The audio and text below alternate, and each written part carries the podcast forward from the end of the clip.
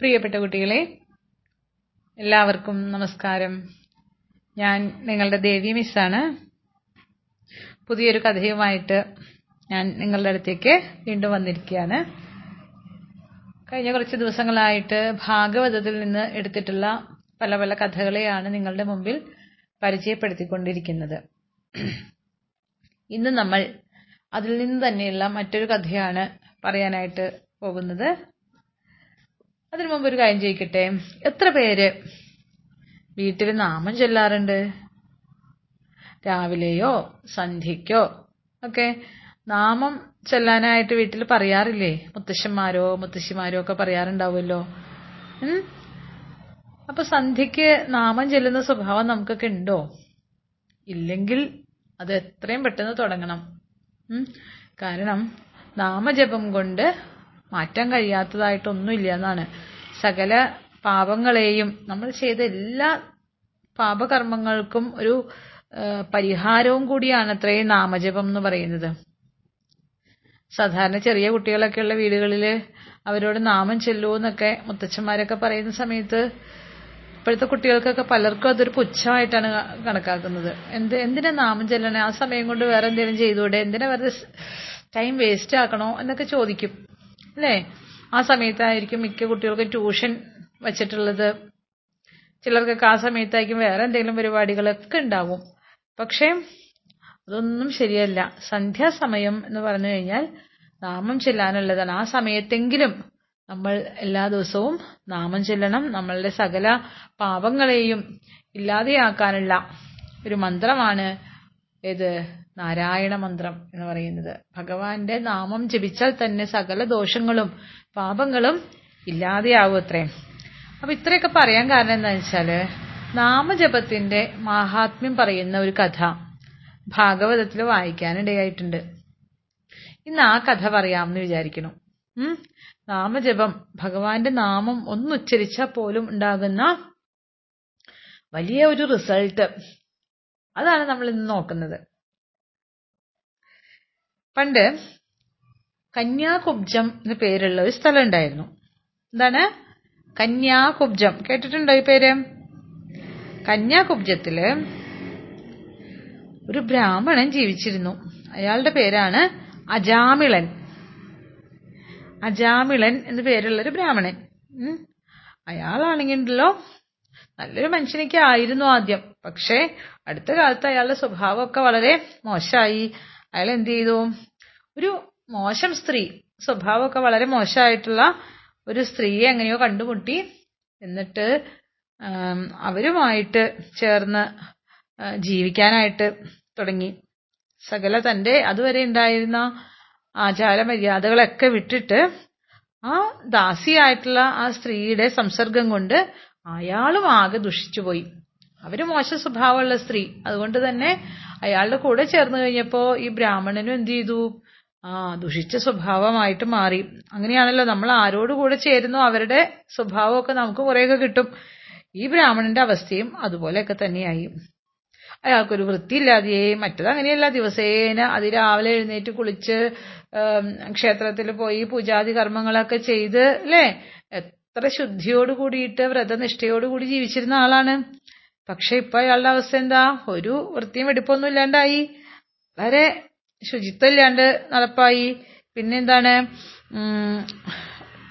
പണം ഉണ്ടാക്കാനുള്ള വഴി വേണ്ടേ? ഈ സ്ത്രീയെ തീറ്റിപ്പോറ്റണ്ടേ? അതിനു വേണ്ടിയിട്ട് എന്ത് ചെയ്തു? തട്ടിപ്പറിക്കാൻ തുടങ്ങി. ആളുകളിൽ നിന്ന് അതുപോലെ ചൂത് കളിച്ച് പൈസ ഉണ്ടാക്കാൻ തുടങ്ങി. ചിലപ്പോ മറ്റുള്ളവരെ ചതിച്ചിട്ടോ മറ്റുള്ളവരുടെ ധനമോ സമ്പത്തൊക്കെ മോഷ്ടിച്ചിട്ടോ ഒക്കെ അങ്ങനെ പണം ഉണ്ടാക്കാനും തുടങ്ങി. അങ്ങനെ വളരെ നിന്ദ്യമായിട്ടുള്ളൊരു ജീവിതം നയിച്ച് തന്റെ ആ കുടുംബത്തെ അങ്ങനെയൊക്കെ അയാൾ പുലർത്തി വരികയാണ്. പറ്റുന്ന എന്താ ദുഷ്കർമ്മങ്ങൾ മുഴുവൻ ചെയ്യുന്നുണ്ട്. ഏത് ജീവിയെ കണ്ടാലും അതിനെയൊക്കെ പല വിധത്തിൽ ഉപദ്രവിക്കും. ഇങ്ങനെയൊക്കെയുള്ള സ്വഭാവ ദൂഷ്യങ്ങളൊക്കെയായി അദ്ദേഹത്തിന്. ഏ പിന്നെന്താ? ആ ദാസിക്കാണെങ്കിൽ അനവധി പുത്രന്മാരൊക്കെ ഉണ്ട്. ഈ പുത്രന്മാരെയൊക്കെ എങ്ങനെ ലാളിച്ച് കൊഞ്ചിച്ച് അങ്ങനെ ജീവിക്കുന്നു? അതിന്റെ ഇടയ്ക്ക് അയാളിങ്ങനെ പ്രായമായി പ്രായമായി വരികയാണല്ലോ അങ്ങനെ മക്കളെയൊക്കെ നന്നായി ലാളിച്ച് അങ്ങനെ ജീവിച്ചു വരുമ്പോ എന്താ? അയാൾക്ക് പ്രായമേറി വന്നു. ഇപ്പൊ പ്രായം ഏകദേശം എൺപത്തെട്ട് വയസ്സായി. എൺപത്തി എട്ട് വയസ്സ്. നല്ലൊരു വൃദ്ധനൊക്കെ ആയി. അപ്പോഴേക്കും അയാൾക്ക് പത്ത് മക്കളുണ്ടായിരുന്നു കേട്ടോ. ഇന്നത്തെ പോലെ ഒന്നോ രണ്ടോ മക്കളൊന്നും ഇല്ല. അദ്ദേഹത്തിന് പത്ത് മക്കളുണ്ടായിരുന്നു അത്രയും. അതിനകത്ത് ഏറ്റവും ഇളയവനായിട്ടുള്ള ഒരു കുട്ടി ഉണ്ടായിരുന്നു അവനോടായിരുന്നു ഈ അജാമിളന് ഏറ്റവും കൂടുതൽ ഇഷ്ടം. നിങ്ങളുടെയൊക്കെ വീട്ടിൽ അങ്ങനെയാണോ? ഏറ്റവും ഇളയ ആളോട് ഇത്തിരി ഇഷ്ടം കൂടുതലുണ്ടോ അച്ഛനും അമ്മയ്ക്കൊക്കെ? ആ ചിലയിടത്തൊക്കെ കാണാറുണ്ട്. ഇളയ ആളോട് ഒരു ഇച്ചിരി ഇഷ്ടം കൂടുതൽ അല്ലേ? അത് ചിലപ്പോൾ കുഞ്ഞല്ലേ എന്നൊക്കെ വിചാരിച്ചിട്ടായിരിക്കും. ഇവിടെ ഇതുപോലെ തന്നെ എന്താ ഈ ചെറിയ മോനോട് അജാമിളന് ഇത്തിരി ഇഷ്ടം കൂടുതൽ സദാസമയം അവനെ ഇങ്ങനെ പുന്നാരിച്ചുകൊണ്ടിരിക്കും അയാൾ. തനിക്ക് ഇത്ര വയസ്സായല്ലോ എന്നുള്ള ചിന്തയൊന്നുമില്ല. ഇനി ഇത്ര ഒരു ഈശ്വര ചിന്തയൊക്കെ ആവാം എന്നൊക്കെ അങ്ങനെയുള്ള ചിന്തയുണ്ടോ? അതും ഇല്ല.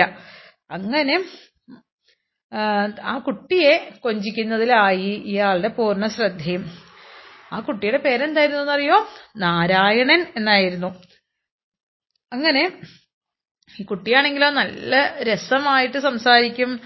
അപ്പൊ ആ കുട്ടിയുടെ വർത്തമാനമൊക്കെ കേൾക്കാൻ നല്ല രസമുണ്ട്. അപ്പൊ അതൊക്കെ കേട്ട് ഇങ്ങനെ വളരെ താല്പര്യത്തോടു കൂടി കുട്ടിയുടെ കളികളൊക്കെ കണ്ടും അങ്ങനെ സമയം ചെലവഴിച്ച് ചെലവഴിച്ച് അങ്ങനെ പോയി അയാൾ ഭക്ഷണം കഴിക്കാനെടുത്ത് എന്ത് ചെയ്യും? കുട്ടിക്ക് വയറ് നിറച്ച് കൊടുക്കും.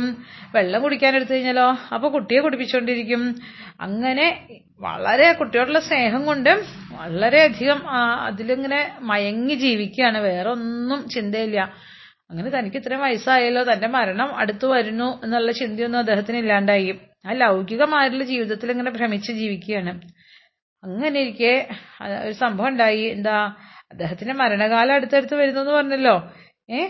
അദ്ദേഹത്തിന് ഇതിനെ കുറിച്ചൊന്നും ചിന്തയില്ല. അങ്ങനെ ഇരിക്കുമ്പോൾ ഒരു ദിവസം അദ്ദേഹത്തിന്റെ ജീവൻ എടുക്കേണ്ട ദിവസമായി. അവിടുന്ന് മറ്റേ കാലപുരിയിൽ നിന്ന് ആ ദേവൻ യമദേവൻ എന്ത് ചെയ്തു? അതിനുള്ള ആൾക്കാരെയൊക്കെ അങ്ങ് പറഞ്ഞു വിട്ടു. അങ്ങനെയൊക്കെയാണല്ലോ സങ്കല്പം അല്ലേ? യമപുരിയിൽ നിന്ന് കുറച്ച് കിങ്കരന്മാരൊക്കെ വന്നു. എങ്ങനെയാ പറയണത്? അല്ലെ പോത്തിന്റെ പുറത്താണ് പറയണേന്നൊക്കെ നമ്മൾ കേട്ടിട്ടുണ്ട്. ആ കയ്യിൽ വലിയ കയറൊക്കെ ഉണ്ട് കണ്ടാൽ തന്നെ ഭീകര രൂപന്മാരാണ് അവരെല്ലാവരും. ആർക്ക് കണ്ടാലും പേടിയാവും. അങ്ങനെ വളഞ്ഞ മുഖവും പിന്നെ ഉയർന്ന രോമങ്ങളൊക്കെയാണ് അത്ര ശരീരം നിറയെ. അങ്ങനെയുള്ള മൂന്ന് യമ കിങ്കരന്മാര് കയ്യിലൊരു കയറും ഒക്കെ ആയിട്ട് ഇദ്ദേഹത്തിന്റെ ജീവൻ എടുക്കാനുള്ള കയറൊക്കെ ആയിട്ട് അങ്ങനെ പോത്തിന്റെ പുറത്തോ മറ്റോ കയറി കൊണ്ടങ്ങനെ വന്നു. അജാമിളിന്റെ അടുത്തെത്തിയേ അവർ മൂന്നുപേരും. അങ്ങനെ അജാമിളന്റെ കഴുത്തിൽ കുടുക്കിടാനായിട്ട് ശ്രമിക്കുന്ന സമയമായപ്പോഴേക്കും അദ്ദേഹത്തിന്റെ പ്രാണൻ എടുക്കാനായിട്ട് തുടങ്ങുന്ന സമയത്തുണ്ടല്ലോ പെട്ടെന്ന് അജാമളൻ അത് കണ്ടു. മൂന്ന് ഭീകര രൂപികൾ തന്നെ പിടിച്ചു കൊണ്ടുപോകാനായിട്ട് വന്നേക്കുന്നതാണെന്നൊക്കെ. അദ്ദേഹത്തിന് ഇവരെ കണ്ടപ്പോ തന്നെ പേടിയായി. ഓ എന്തൊരു ഭീകരമായ സ്വത്വങ്ങളാണ് വന്നേക്കുന്നത്. ഇതര കാലം പറഞ്ഞു വിട്ടേക്കുന്നതാണോ എന്നൊക്കെ അദ്ദേഹത്തിന് തോന്നി. അദ്ദേഹം പേടിച്ചിട്ട് എന്ത് ചെയ്തു? തന്റെ ഇളയ മകനോടാണല്ലോ ഇഷ്ടം കൂടുതൽ പേടിച്ചിട്ട് ഉടനെ തന്നെ എന്ത് ചെയ്തു? തന്റെ മകനെ അങ്ങ് വിളിച്ചു. മോനെ നാരായണാന്നും പറഞ്ഞിട്ട് ഒരൊറ്റ വിളിയായിരുന്നു. നീട്ടി അങ്ങ് വിളിച്ചു. അങ്ങനെ മരിക്കാൻ പോകുന്ന സമയത്ത് പേടിച്ച് ആ മകനെ വിളിക്കുന്നതാണെങ്കിലും വിളിച്ചത് എന്താ? ഭഗവാന്റെ പേരായിരുന്നു അല്ലേ? ഭഗവാന്റെ നാമം ആണ് നാരായണൻ എന്നുള്ളത്. ആ ഭഗവാന്റെ നാമം കേട്ട വഴി ആ വിളി നാരായണ എന്നുള്ള വിളി കേട്ട വഴി ആരോടിയെത്തി? ഈ ഭഗവാൻ മഹാവിഷ്ണുവിന്റെ പാർഷദന്മാരായിട്ടുള്ള കുറെ ആൾക്കാരൊക്കെ ഉണ്ട്. ഭഗവാന്റെ അനുചരന്മാരായിട്ടുള്ള ആളുകൾ. അവർ വേഗം ഓടിയെത്തി. അയ്യോ അതാ ഭൂമിയിൽ ഇരുന്നിട്ട് ആരോ തങ്ങളുടെ സ്വാമിയെ വിളിക്കണ്ടല്ലോ. നാരായണാന്ന് പറഞ്ഞിട്ട് ഒരൊറ്റ വിളി കേൾക്കുന്നുണ്ട്. എന്തോ അത്യാവശ്യത്തിന് വിളിക്കുകയാണ്.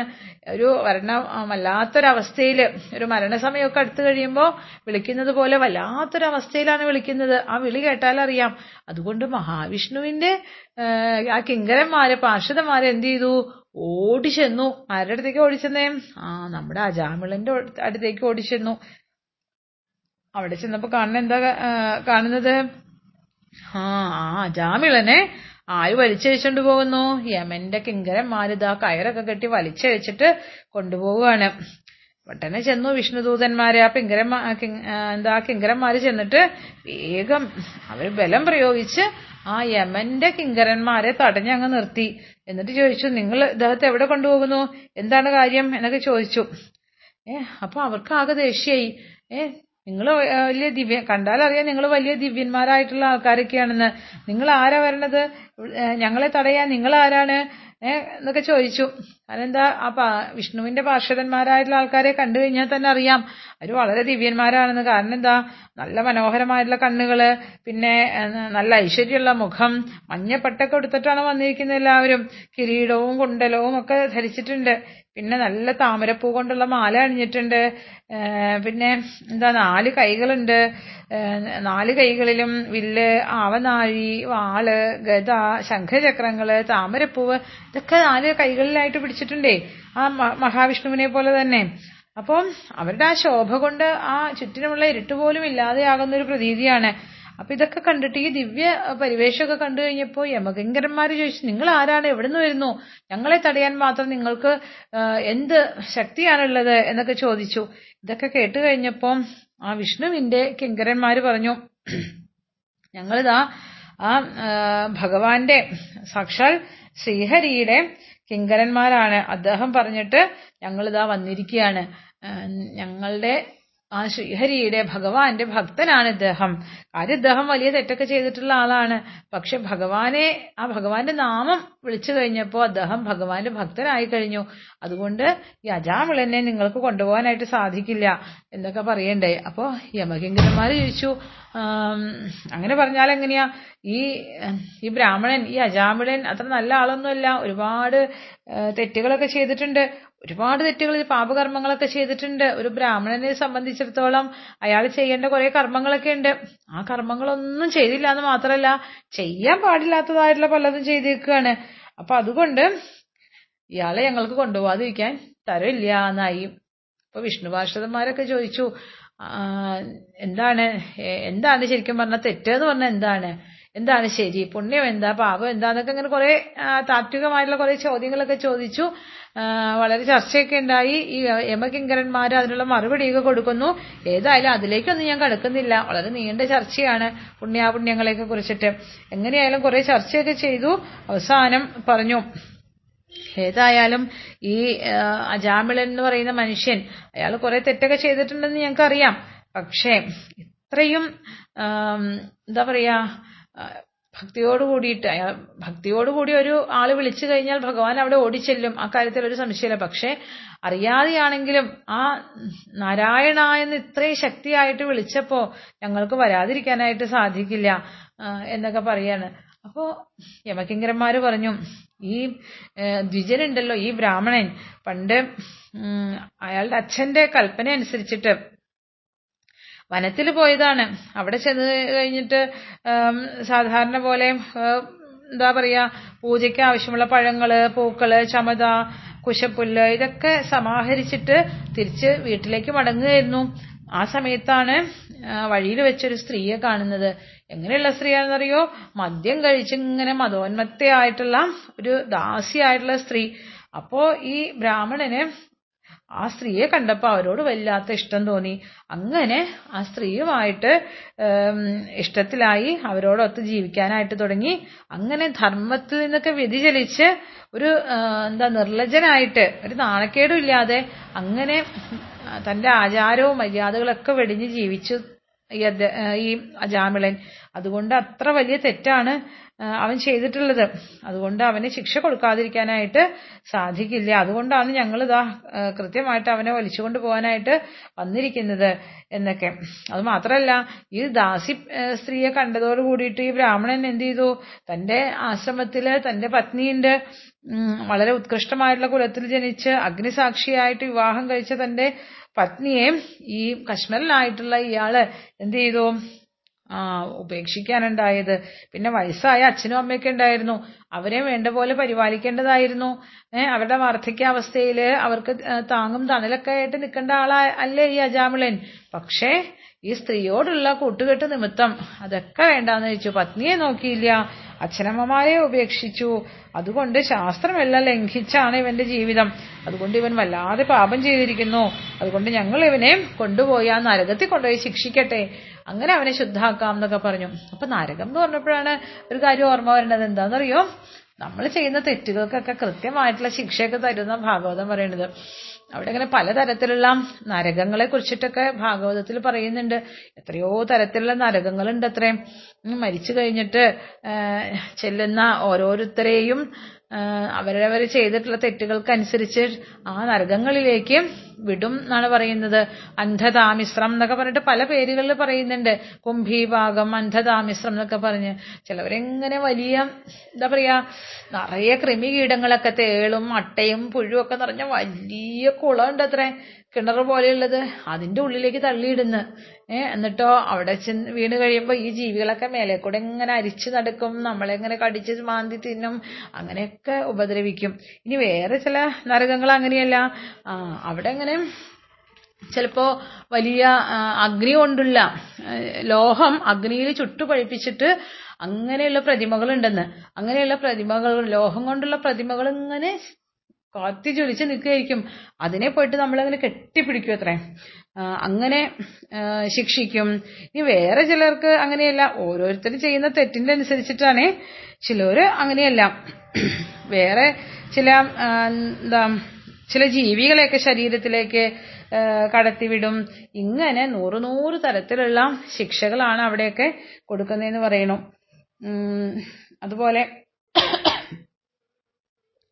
അപ്പൊ ഇത്തരത്തിലുള്ള വലിയ വലിയ ശിക്ഷകളൊക്കെ അവിടെ ഇങ്ങനെ കാത്തിരിക്കേണ്ടതാണ് പറയുന്നത് ചിലപ്പോ വലിയ ഘോര ജന്തുക്കളൊക്കെ ജീവിക്കുന്ന കൂട്ടിന്റെ ഉള്ളിലേക്കൊക്കെ ആയിരിക്കും നമ്മളെ പിടിച്ചിടുക അത്രേ. ചില തെറ്റുകളൊക്കെ ചെയ്യുന്നവരെ. ചിലപ്പോ ഇരുമ്പ് ശൂലം കൊണ്ട് ശരീരത്തിൽ കോർക്കുന്നു പറയണു. അങ്ങനെയൊക്കെ എന്തൊക്കെ തരത്തിലുള്ള ശിക്ഷകളാന്ന് പറയണ്ട. ഇത്തരത്തിലുള്ള ശിക്ഷകളൊക്കെ അനുഭവിക്കാനുണ്ട്. അപ്പൊ ഏതായാലും നമ്മുടെ ഈ അജാമിളനും ഇതുപോലുള്ള കുറെ ശിക്ഷകളൊക്കെ അനുഭവിക്കാനുള്ളതാണ്. അതുകൊണ്ട് ഞങ്ങൾ ഇവനെ കൊണ്ടുപോട്ടെ എന്ന് പറഞ്ഞു. അങ്ങനെ പറഞ്ഞപ്പോ നമ്മുടെ വിഷ്ണുവിന്റെ പാർഷദന്മാര് പറഞ്ഞു നിങ്ങളൊക്കെ പറഞ്ഞതൊക്കെ ശരിയായിരിക്കും. ഈ അജാമിളൻ ഒരുപാട് തെറ്റുകളൊക്കെ ചെയ്തിട്ടുണ്ടാവും. ഒക്കെ ശരി തന്നെ. പക്ഷേ ഇയാൾ ആ അറിയാതെയാണെങ്കിലും ഒരർത്ഥവും മനസ്സിലാക്കാണ്ടും വിവശനായിട്ടൊക്കെ ആയിരിക്കാം. എങ്ങനെയായാലും അദ്ദേഹം അറിയാതെയാണ് കണ്ടെങ്കിലും ആ ഭഗവാന്റെ നാമം ഒന്ന് ഉച്ചരിച്ചല്ലോ. നാരായണ എന്ന് ജപിച്ചപ്പോ അയാളുടെ ഈ ജന്മത്തിലെ മാത്രമല്ല കോടി ജന്മങ്ങളിൽ ചെയ്ത പാപങ്ങൾക്കും കൂടിയുള്ള പ്രായശ്ചിത്തമായി കഴിഞ്ഞു ഏ ഇനി അയാളെ വേറെ ശിക്ഷിക്കേണ്ട കാര്യമൊന്നുമില്ല. കോടി ജന്മങ്ങളിലും അയാൾ ചെയ്ത പാപകർമ്മങ്ങൾക്കൊക്കെ പ്രായശ്ചിത്തം ചെയ്ത പോലെയായി. അറിയാതെയാണെങ്കിലും നാരായണ എന്ന് ആ ഭഗവാന്റെ നാമം ഒന്ന് ഉച്ചരിച്ചപ്പം. മാത്രല്ല ഉറക്കെ വിളിക്കുക ചെയ്തു നാരായണ വരൂ എന്ന് പറഞ്ഞിട്ട് വിളിക്കുകയല്ലേ ചെയ്തത്. ഏ ആ ഭയത്തോട് കൂടിയിട്ടാണ് വിളിക്കുന്നത്. അങ്ങനെ നാലക്ഷരം ഉച്ചരിച്ചതോട് കൂടിയിട്ട് അജാമിളന്റെ സകല പാപവും ഇല്ലാതെയായി കഴിഞ്ഞു. അതുകൊണ്ട് നിങ്ങൾ ഇവനെ ഇപ്പൊ കൊണ്ടുപോകേണ്ട കാര്യമൊന്നുമില്ല. എന്ന് പറഞ്ഞു. എന്നിട്ട് പറയാണ് ഇങ്ങനെ മോഷ്ടിച്ച് നടക്കുന്ന ആളുകൾ മദ്യപിക്കുന്ന ആൾക്കാര് പിന്നെന്താ കൂട്ടുകാരെ ദ്രോഹിക്കുന്നവര് ബ്രഹ്മഹത്യ ചെയ്യുന്നവര് പിന്നെ ഗുരുവിന്റെ ഭാര്യ ഗുരുപത്നിയെ ദ്രോഹിക്കുന്നവര് സ്ത്രീകളെയും രാജാക്കന്മാരെയും മാതാപിതാക്കളെയും പശുക്കളെയൊക്കെ കൊല്ലുന്നവരെ ഇതൊക്കെ വലിയ പാപമായിട്ടാ പറയുന്നത്. പശുവിനെ കൊല്ലുക എന്നൊക്കെ പറഞ്ഞു കഴിഞ്ഞാൽ വളരെ വലിയ പാപമാണത്രേ. സ്ത്രീയെ കൊല്ലുക അതുപോലെ മദ്യപിക്കുക എന്താ ബ്രാഹ്മണനെ കൊല്ലുക എന്നൊക്കെയുള്ളത് എത്രയോ വലിയ പാപകർമ്മങ്ങളായിട്ടാണ് പറയപ്പെടുന്നത് അല്ലേ? അപ്പൊ അടുത്ത ദിവസമൊക്കെ നമ്മൾ കണ്ടതാണ് രണ്ട് സന്യാസി വൈദ്യന്മാരായിട്ടുള്ള ആളുകളെ എന്താ വളരെ മൃഗീയമായിട്ടൊക്കെ തല്ലിക്കൊല്ലുന്നതായിട്ടുള്ള കാഴ്ചകളൊക്കെ. എത്രയോ വലിയ കൊടും പാതകമാണ് എത്ര വലിയ പാപകർമ്മങ്ങളാണ് ഈ ചെയ്യുന്നത്. അപ്പൊ ഇങ്ങനെയുള്ള കർമ്മങ്ങളൊക്കെ വളരെ കടുത്ത പാപങ്ങളാണ്. മഹാപാപങ്ങളായിട്ടാണ് പറയുന്നത്. ഈ മഹാപാപം ചെയ്യുന്നവൻ ആര് തന്നെയായാലും അവരുടെ ശാന്തിക്കുള്ള ഒരേ ഒരു മാർഗം ഭഗവാനെ ആശ്രയിക്കുക എന്നുള്ളതത്രേ ഭഗവാന്റെ നാമം ജപിച്ചു കഴിഞ്ഞാൽ ആ നാമ നാമജപ ഉച്ചാരണത്തിലൂടെ തന്നെ അവൻ ഭഗവാന്റെ സ്വന്തമായിട്ട് മാറും. അതോട് കൂടിയിട്ട് നമ്മളുടെ എല്ലാ പാപവും ക്ഷയിക്കും എന്നൊക്കെയാണ് പറയുന്നത്. ചിലപ്പോൾ ആളുകൾ ഈ ഇദ്ദേഹം അജാമ്പളം ചെയ്തതുപോലെ മക്കളുടെ പേരായിട്ടോ ഒക്കെ ആയിരിക്കും. നിങ്ങൾ ശ്രദ്ധിച്ചിട്ടുണ്ടോ? നിങ്ങളുടെ അച്ഛനോട് ചോദിച്ചു നോക്കൂ അല്ലെങ്കിൽ അമ്മോട് ചോദിച്ചു നോക്കൂ അവരുടെ മുത്തച്ഛന്മാരുടെയൊക്കെ പേരെന്തായിരുന്നു? എന്ന മുത്തച്ഛൻ അമ്മമ്മമാര് ഇങ്ങനെയൊക്കെയുള്ള ആളുകളുടെയൊക്കെ പഴയ ആൾക്കാരുടെയൊക്കെ പേരുകളൊന്ന് ശ്രദ്ധിച്ചാൽ അറിയാം. എന്തായാലും അവരുടെയൊക്കെ പേര്? അല്ലേ? നാരായണൻ വാസുദേവൻ ഗോപാലകൃഷ്ണൻ പിന്നെന്താ? വിഷ്ണു പിന്നെ അങ്ങനെയൊക്കെയുള്ള പേരുകളല്ലേ ഇടുന്നത്? എന്തുകൊണ്ട് അങ്ങനത്തെ പേരുകൾ ഇടുന്നത് വെച്ചാൽ ആ പേരുകളൊക്കെ ഇങ്ങനെ വിളിക്കുന്ന ഓരോ പ്രാവശ്യവും അവർ മക്കളെ വിളിക്കുമ്പോഴാണെങ്കിലും എന്താണ് യഥാർത്ഥത്തിൽ ഭഗവാന്റെ നാമം തന്നെയാണ് ഉച്ചരിക്കുന്നത്. ഇന്നത്തെ പോലെ അച്ഛന്റെ പേരിന്റെ അമ്മയുടെ പേരിന്റെ ആദ്യത്തെ അക്ഷരം കൂട്ടിച്ചേർത്തിട്ട് എന്തെങ്കിലും ഒരു വൃത്തിയില്ലാത്തൊരു പേരിടുന്ന അവസ്ഥയൊന്നുമില്ല. ചിലപ്പോൾ ചില പേരുകളൊക്കെ കേട്ട് കഴിഞ്ഞാൽ അറിയാം എന്താ ഒരു ഒരർത്ഥമില്ല എന്താ അർത്ഥം എന്നാ കുട്ടിയോട് ചോദിച്ചാലോ കുട്ടിയുടെ അച്ഛനമ്മമാരോട് ചോദിച്ചാൽ പോലും അവർക്ക് അപ്പോ ഒരു അർത്ഥമില്ലാത്ത പേരുകളൊക്കെ ഇടുന്ന ആൾക്കാരുണ്ട്. അപ്പൊ അങ്ങനെയല്ല പഴയ കാലത്ത് എപ്പോഴും പെൺകുട്ടികളാണെങ്കിൽ ലക്ഷ്മിന്നോ സാവിത്രിന്നോ അല്ലെങ്കിൽ വേറെ അത്തരത്തിലുള്ള സരസ്വതിന്നോ ദുർഗാന്നോ അങ്ങനെയൊക്കെയുള്ള പേരുകളൊക്കെ ആയിരിക്കും ഇടുക. ദേവീ ദേവന്മാരുടെ പേരുകളാണ് എപ്പോഴും ഇടുക. കാരണം ഈശ്വരന്റെ പേര് അറിയാതെയാണെങ്കിൽ നമ്മൾ ഈ പറഞ്ഞ പോലെ അജാമളെ വിളിച്ച പോലെയാണെങ്കിലും പലതവണ വിളിക്കുന്ന സമയത്ത് ആ വിളി ഭഗവാൻ കേൾക്കും. മക്കളോ വിളിച്ചാൽ കേൾക്കുന്നില്ല അല്ലെ? മക്കളെയൊക്കെ ആ പേരിട്ട് കഴിഞ്ഞാൽ എങ്ങനെയാലും കൂടുതൽ തവണ വിളിക്കേണ്ടി വരും. ഇപ്പൊ നാരായണൻ എന്നാണ് പേരിട്ട് കഴിഞ്ഞാൽ നമ്മൾ ഈ മോനെ ഒന്ന് വിളിക്കണമെങ്കിൽ എത്ര പ്രാവശ്യം വിളിച്ചാലാണ് അവരൊന്ന് വിളി കേൾക്കുക? പ്രത്യേകിച്ച് മൊബൈലിൽ നോക്കിയിട്ടോ കമ്പ്യൂട്ടറിൽ നോക്കിയിട്ടോ ഒക്കെ ഇരിക്കുകയാണെങ്കിൽ ആ നൂറ് പ്രാവശ്യം വിളിച്ചാലും ചിലപ്പോൾ അവർ വിളി കേൾക്കില്ല അപ്പൊ ഈ വേറെ എന്തെങ്കിലും പേരൊക്കെ വിളിക്കുന്നേക്കാളും ഭേദമാണ് ഇത്. ഇത്തരത്തിലുള്ള പേരൊക്കെ വിളിച്ചു കഴിഞ്ഞാൽ ഒന്നില്ലെങ്കിലും ആ ഭഗവാന്റെ നാമം ആണല്ലോ ഉച്ചരിക്കപ്പെടുന്നത്. എന്നെങ്കിലും ഓർത്ത് നമുക്ക് സമാധാനിക്കാവുന്നതാണ് അച്ഛനമ്മമാർക്ക് അപ്പൊ അതുകൊണ്ട് ആ ഭഗവാന്റെ പേര് ഒന്ന് ഉച്ചരിക്കുന്നത് പോലും അത്രയ്ക്കും എന്താ പാപക്ഷയകരമാണ്. പാപത്തെ ഇല്ലാതെയാക്കാൻ പറ്റുന്ന കാര്യമാണ് എന്നാണ് പറയുന്നത്. അങ്ങനെ പാപം ഇല്ലാതെയാക്കുന്നവർക്ക് നാരായണ നാമം ജപിച്ച് പാപം ഇല്ലാതെയാക്കുന്ന ആളുകൾക്ക് പിന്നീട് ഈ പറഞ്ഞ നരകത്തിലെ ദുഃഖങ്ങളൊന്നും അനുഭവിക്കേണ്ടി വരില്ല എന്നാണ്. ഈ കുംഭി ഭാഗത്തിലോ അന്ധതാമിസത്തിലോ ഒന്നും പോയി കിടക്കേണ്ടി വരില്ല അത്രേ. ഏ? അങ്ങനെയുള്ള നരകത്തിലുള്ള ആ അനുഭവങ്ങളൊന്നും അവർക്ക് അനുഭവിക്കേണ്ടി വരില്ല എന്ന് പറയുന്നു. എങ്ങനെയായാലും ഇങ്ങനെ ഇവർ തമ്മിലുള്ള സംഭാഷണമൊക്കെ മനസ്സിലായി. അങ്ങനെ എന്ത് ചെയ്തു? ആ കിങ്കരന്മാരുണ്ടല്ലോ യമ കിങ്കരന്മാര് ആ യമകിങ്കരന്മാര് അവിടെ അവിടുന്ന് പോയി. അവരുടെ കയ്യിൽ നിന്ന് ആ പാശത്തിൽ നിന്ന് ആ കയറിൽ നിന്നൊക്കെ മോചിപ്പിച്ച് അജാമിളനെ വിഷ്ണു ഭക്തന്മാർ അല്ലെങ്കിൽ വിഷ്ണുവിന്റെ പാർഷദന്മാരായിട്ടുള്ള ആൾക്കാര് അദ്ദേഹത്തിന്റെ ജീവനൊക്കെ രക്ഷിച്ചു കൊടുത്തു എന്നാണ്. യമകിങ്കന്മാരെ ഓടിച്ചു വിട്ടു അവിടുന്ന്. യമന്റെ അനുചരന്മാരെ അവിടുന്ന് ഓടിച്ചു വിട്ടു. അജാമിളനെ ആക്കി അവിടെ അവിടെ തന്നെ ഇരുത്തി. എന്നിട്ടോ? അങ്ങനെ അതോട് കൂടിയിട്ട് പക്ഷെ ഈ യമകിങ്കരന്മാരും വിഷ്ണു കിങ്കരന്മാരും തമ്മിലുണ്ടായ സംഭാഷണവും ധർമാധർമ്മങ്ങളെ കുറിച്ചിട്ടൊക്കെയുള്ള നീണ്ട ചർച്ചയൊക്കെ ഉണ്ടായിരുന്നു കേട്ടോ ആ ചർച്ചയൊക്കെ ആര് കേൾക്കുകയായിരുന്നു അവരുടെ മുമ്പിൽ ഇരുന്നിട്ട് ആ നമ്മുടെ ഈ ബ്രാഹ്മണൻ അജാമിളൻ എന്ന് പറയുന്ന ബ്രാഹ്മണൻ അതെല്ലാം കേട്ടുകൊണ്ടിരിക്കുകയായിരുന്നുവല്ലോ ഏതായാലും ഭഗവാന്റെ ആൾക്കാര് അവിടെ വന്നപ്പോ അവരെ കാണാനും സാധിച്ചു. രണ്ടു കൂട്ടരെയും കണ്ടു അല്ലേ? യമന്റെ കിങ്കരന്മാരുടെ രൂപവും അവരുടെ വേഷവും അവരുടെ വരവും ഒക്കെ നേരിട്ട് കണ്ടു അജാമിളൻ. അതുപോലെ തന്നെ വിഷ്ണു പാർഷദന്മാരായിട്ടുള്ള ആളുകൾ ആ ദിവ്യന്മാരായിട്ടുള്ള ആൾക്കാരുടെ വേഷവിധാനങ്ങളും അവരുടെ രൂപസൗകുമാര്യവും ഒക്കെ അതും കാണാനിടയായി. ഇവർ തമ്മിൽ നടന്ന നീണ്ട ചർച്ച ധർമാധർമ്മങ്ങളെ കുറിച്ചിട്ടുള്ള ചർച്ച അതും കേട്ടു. ധർമ്മത്തെ വ്യതിചലിച്ച് ധർമ്മം വിട്ട് ജീവിച്ചു കഴിഞ്ഞാൽ ഏഹ് തെറ്റുകളൊക്കെ അനവധി ചെയ്തിട്ട് ജീവിച്ചാൽ എന്താ ഉണ്ടാവുക? അവിടെ ചെന്ന് നരകത്തിൽ എന്തൊക്കെ അനുഭവിക്കേണ്ടി വരും എന്നൊക്കെയുള്ള കാര്യങ്ങളൊക്കെ അജാമിലിന് മനസ്സിലായി. തന്റെ തെറ്റുകളെ കുറിച്ചിട്ടൊക്കെ നല്ല തിരിച്ചറിവൊക്കെ ഉണ്ടായി. അപ്പൊ അദ്ദേഹത്തിനാകെ വിഷമായി. ഈ ഇതെല്ലാം കേട്ട് അദ്ദേഹം ഭഗവാന്റെ ഒരു ഭക്തനായി തന്റെ ജീവൻ രക്ഷിച്ച ആ പാർഷദന്മാർക്ക് നന്ദിയൊക്കെ പറഞ്ഞു. ഭഗവാന്റെ വലിയൊരു ഭക്തനായി മാറി. എങ്ങനെയായാലും തന്റെ തെറ്റിനെ കുറിച്ചിട്ട് അദ്ദേഹത്തിന് ഒരു പശ്ചാത്താപമൊക്കെ ഉണ്ടായി. താൻ തന്റെ ഭാര്യ ഉപേക്ഷിച്ചല്ലോ. ഈ മോശ സ്ത്രീയുടെ എന്താ അടിമയായി മാറിയല്ലോ. തന്റെ ആ പതിവ്രതയായിട്ടുള്ള ആ ഭാര്യയെ വിട്ട് പോന്ന് ഞാൻ ഇത്ര മോശമായുള്ളൊരു ജീവിതമാണല്ലോ ജീവിച്ചത്. അതുപോലെ എന്റെ അച്ഛനും അമ്മയെന്ന് ഞാൻ വേണ്ട വിധത്തിൽ നോക്കിയില്ലല്ലോ. അതൊക്കെ തെറ്റായി പോയി എന്ന് അദ്ദേഹത്തിന് തിരിച്ചറിവൊക്കെ ഉണ്ടായി. അങ്ങനെ അദ്ദേഹം ആ ഭഗവാന്റെ ഭക്തനായിട്ട് പിന്നീടുള്ള കാലം മുഴുവൻ കഴിച്ചു കൂട്ടിയത്രേ. അങ്ങനെ കുറെ കാലം കഴിഞ്ഞപ്പോൾ അദ്ദേഹം എന്ത് ചെയ്തു? ഭഗവാൻ എല്ലാ തന്റെ ജീവിതമൊക്കെ അവസാനിപ്പിക്കാൻ വേണ്ടിയിട്ട് എല്ലാ കർമ്മങ്ങളും ചെയ്തു കഴിഞ്ഞു. ഇനി ഭഗവാനിലേക്ക് തന്റെ മനസ്സിനെയും ശരീരത്തിനെയും ലയിപ്പിക്കണം എന്ന് വിചാരിച്ചുകൊണ്ട് എന്ത് ചെയ്തു എന്നറിയോ? ഭഗവാനെ ആരാധിക്കാൻ വേണ്ടിയിട്ട് ഹരിദ്വാറിലേക്ക് പോയി. ഹരിദ്വാർ എന്ന് കേട്ടിട്ടില്ലേ? ആ അവിടേക്ക് പോയി. അവിടെ ചെന്നിട്ട് ആ പുണ്യസ്ഥാനത്ത് പോയി ഇരുന്ന് ഭക്തിയോട് കൂടിയിട്ട് ആ ഭഗവാനെ മനസ്സിൽ വിചാരിച്ച് അവിടെ ഇങ്ങനെ ഇരുന്ന് പ്രാർത്ഥിച്ചു. അങ്ങനെ അവിടെ ഇരുന്നു കൊണ്ട് തന്നെ തന്റെ ജീവനൊക്കെ ആ ഭഗവാനിലേക്ക് തന്നെ ലയിപ്പിച്ചു എന്നാണ് പറയുന്നത്. അങ്ങനെ അജാമിളൻ ഭഗവാനിലേക്ക് ചെന്ന് ചേർന്നു. അങ്ങനെ ആ മരണാസന്നനായിട്ടുള്ള സമ ആൾ അവസാന നിമിഷങ്ങളിൽ ഭയപ്പെട്ടിട്ടാണെങ്കിലും തന്റെ പുത്രനെ വിളിച്ച രീതിയിലാണെങ്കിൽ പോലും അവസാനമായിട്ട് ആ ഭഗവാന്റെ നാമം ഒരു പ്രാവശ്യം ആ നാരായണ എന്നുള്ള വിളി ഒരു പ്രാവശ്യം വിളിച്ചത് കൊണ്ട് തന്നെ ആ ഭഗവാന്റെ പുണ്യലോകം പ്രാപിക്കാനായിട്ട് അജാമിളന് സാധിച്ചു എന്നാണ്. അപ്പൊ പിന്നെ ശ്രദ്ധയോട് കൂടിയിട്ട് ഭഗവാന്റെ നാമം ജപിച്ചാൽ ഏ ഉണ്ടാകുന്ന ഫലം എന്താണെന്ന് പറയേണ്ട കാര്യമുണ്ടോ? അതുകൊണ്ടാണ് പറയുന്നത് എല്ലാ ദിവസവും നമ്മൾ നാമം ജപിക്കണം. നാമജപത്തിലൂടെ നാമജപം ചെയ്യുന്നത് വീണ്ടും തെറ്റുകൾ ചെയ്യാൻ വേണ്ടിയിട്ടല്ല.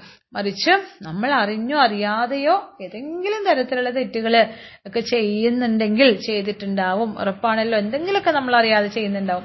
അപ്പൊ അങ്ങനെയൊക്കെ ചെയ്യുന്ന തെറ്റുകൾക്ക് ഒരു പരിഹാരം ഒരു പ്രായശ്ചിത്തവും കൂടിയാണ് നമ്മുടെ നാമജപം. മാത്രമല്ല കഴിഞ്ഞ ദിവസം പറഞ്ഞതുപോലെ ഭഗവാനുമായിട്ട് എന്താ ഭഗവാനുമായിട്ട് നമ്മൾ കണക്റ്റഡ് ആയിട്ടിരിക്കുക എന്നുള്ളതാണ്. ഭഗവാൻ നമ്മളോട് നമ്മളുടെ വെളിപ്പുറത്ത് എപ്പോഴും ആ ഭഗവാൻ ഉണ്ടായിരിക്കണം അല്ലേ?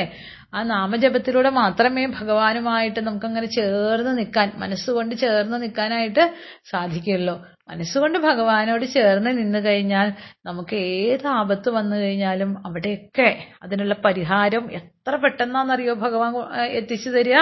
നമ്മൾക്ക് എന്താ പറയുക വിശ്വസിക്കാൻ പറ്റില്ല. അത്രയ്ക്കധികം പല പല സന്ദർഭങ്ങളിലും നമുക്ക് അങ്ങനെയുള്ള അനുഭവങ്ങൾ ഉണ്ടാവാറുണ്ട്. ചിലപ്പോൾ നമ്മളിങ്ങനെ പെട്ടുപോയി ഇനി എന്ത് ചെയ്യും എന്ന് വിചാരിച്ചിരിക്കുന്ന സമയത്ത് ആയിരിക്കും ഒരാളുടെ രൂപത്തിൽ അല്ലെങ്കിൽ ഒരു കുട്ടിയുടെ രൂപത്തിൽ ആരുടെയെങ്കിലും രൂപത്തിൽ ഭഗവാൻ അവിടെ വരും. ഒരു സഹായമായിട്ട് നമുക്ക് വരും ഉറപ്പാണ്. എത്രയോ അനുഭവങ്ങൾ ഉണ്ടായിരിക്കണോ അപ്പൊ അതുകൊണ്ട് ജീവിതത്തിൽ ആ നാമജപം ഭഗവാനെ മനസ്സിലേക്ക് ചേർത്ത് പിടിക്കുക. ചെറുപ്പത്തിലെ കുഞ്ഞുങ്ങളായിട്ടുള്ള നിങ്ങൾ ചെറുപ്പത്തിലേ അതങ്ങനെ ശീലിക്കണം. അത് അങ്ങനെ ശീലിച്ചു കഴിഞ്ഞാൽ നമുക്ക് വളരെ വലിയൊരു വിശ്വാസം തന്നെ ഉണ്ടാവും. ഒരു ആത്മവിശ്വാസം തന്നെ ഉണ്ടാവും. ഭഗവാൻ നമ്മുടെ കൂടെ ഉണ്ട് എന്ന് അറിഞ്ഞു കഴിഞ്ഞാൽ പിന്നെ നമ്മൾ ഒന്നിനെയും ഭയക്കേണ്ടതായിട്ടില്ല. ഒന്നിനെ കുറിച്ചും ആകാംക്ഷ വേണ്ട. ഒന്നിനെ കുറിച്ച് ഉത്കണ്ഠ വേണ്ട. ഒന്നിന്റെയും ആവശ്യമില്ല. ഭഗവാൻ നമ്മുടെ കൂടെ ഉണ്ട് എന്ന് ഉറച്ചൊരു വിശ്വാസം ഉണ്ടെങ്കിൽ ജീവിതത്തിൽ മറ്റൊന്നും തന്നെ ആവശ്യമില്ല. എന്നുള്ളതാണ് അപ്പോ ഏത് പ്രതിസന്ധി ഘട്ടത്തിലും നമ്മളുടെ അടുത്തേക്ക് ആ ഭഗവാന്റെ ഇവിടെ അജാമിളൻ നാരായണ എന്ന് മകനെ എന്ന് വിളിച്ചതേയുള്ളൂ. അപ്പോഴേക്കും ഭഗവാൻ തന്റെ പാർഷദന്മാരെ പറഞ്ഞു വിട്ടില്ലേ? അതുപോലെയാണ് ഏത് സന്ദർഭത്തിലും നമ്മൾ ഭഗവാനേന്ന് ആ നാരായണ എന്നൊന്ന് വിളിച്ചു കഴിഞ്ഞാൽ ഭഗവാൻ അപ്പ പറഞ്ഞു വിടും തന്റെ ആളുകളെ ദാ അവിടെ പോകൂ ദാ ഇന്ന ആൾ ഇന്ന പ്രശ്നത്തിൽ പെട്ടിരിക്കുകയാണ് ഒന്ന് സഹായിക്കൂ എന്ന് പറഞ്ഞിട്ട് എനിക്ക് എത്രയോ അനുഭവങ്ങൾ ഉണ്ടായിട്ടുണ്ട് ഒത്തിരി ഒത്തിരി അനുഭവങ്ങൾ ഉണ്ടായിട്ടുണ്ട്. പലപ്പോഴും നമ്മളിങ്ങനെ വിഷമിച്ചിട്ട് നമ്മളുടെ തല ഒരു എന്താ വലിയൊരു ഭാരം തലയിലേക്ക് കയറ്റി വെക്കുമ്പോൾ ഇതെങ്ങനെ ഞാൻ ചെയ്യും എന്ന് വിചാരിച്ചിരിക്കുന്ന സമയത്തായിരിക്കും ഇങ്ങോട്ടൊരു വഴി നമ്മളുടെ മുമ്പിലേക്ക് വരിക. ദാ ഇത് ചെയ്തോളൂ എന്ന് പറഞ്ഞിട്ട് നമ്മൾക്ക് നമ്മൾ തേടി പോവേണ്ടി വരുന്നില്ല. നമ്മളിലേക്ക് കാര്യങ്ങൾ വന്ന് എത്തിച്ചേരുന്ന തരത്തിൽ അനുഭവങ്ങൾ ഉണ്ടാകും മറ്റൊന്നും കൊണ്ടുമല്ല ഭഗവാനെ നിരന്തരം സേവിക്കുക. ഭഗവാന്റെ നാമം ജപിക്കുക. അത് മാത്രം അത് മാത്രം മതി. സർവപാപങ്ങളും ഇല്ലാതെയാവട്ടെ. അപ്പോ ഇനി മുതൽ നാമം ചൊല്ലുമല്ലോ എല്ലാവരും? അല്ലേ? ആ എല്ലാവരും രാവിലെയും വൈകുന്നേരം സന്ധ്യയ്ക്ക് എങ്ങനെയായാലും സന്ധ്യാസമയം നാമജപത്തിന് മാത്രമുള്ളതാണ്. വേറെ ആ സമയത്ത് ഭക്ഷണം കഴിക്കാൻ പാടില്ല ഔഷധങ്ങൾ കഴിക്കാൻ പാടില്ല മുടി വിടർത്താൻ പാടില്ല. ഇങ്ങനെ ഒത്തിരി കാര്യങ്ങൾ ഭാഗവതം തന്നെ പറയുന്നുണ്ട്. ആ സമയത്ത് ചെയ്യാൻ പാടില്ലാത്ത ചില കാര്യങ്ങൾ സമയത്ത് നാമജപം മാത്രം. കേട്ടോ? അപ്പോ നാമജപത്തിന്റെ മഹാത്മ്യം പറയുന്ന ഈ കഥയോട് കൂടിയിട്ട് നമുക്കിന്ന് പിരിയാം. നാളെ മറ്റൊരു കഥയുമായി നിങ്ങളുടെ അടുത്തെത്താം അതുവരെ നന്ദി നമസ്കാരം.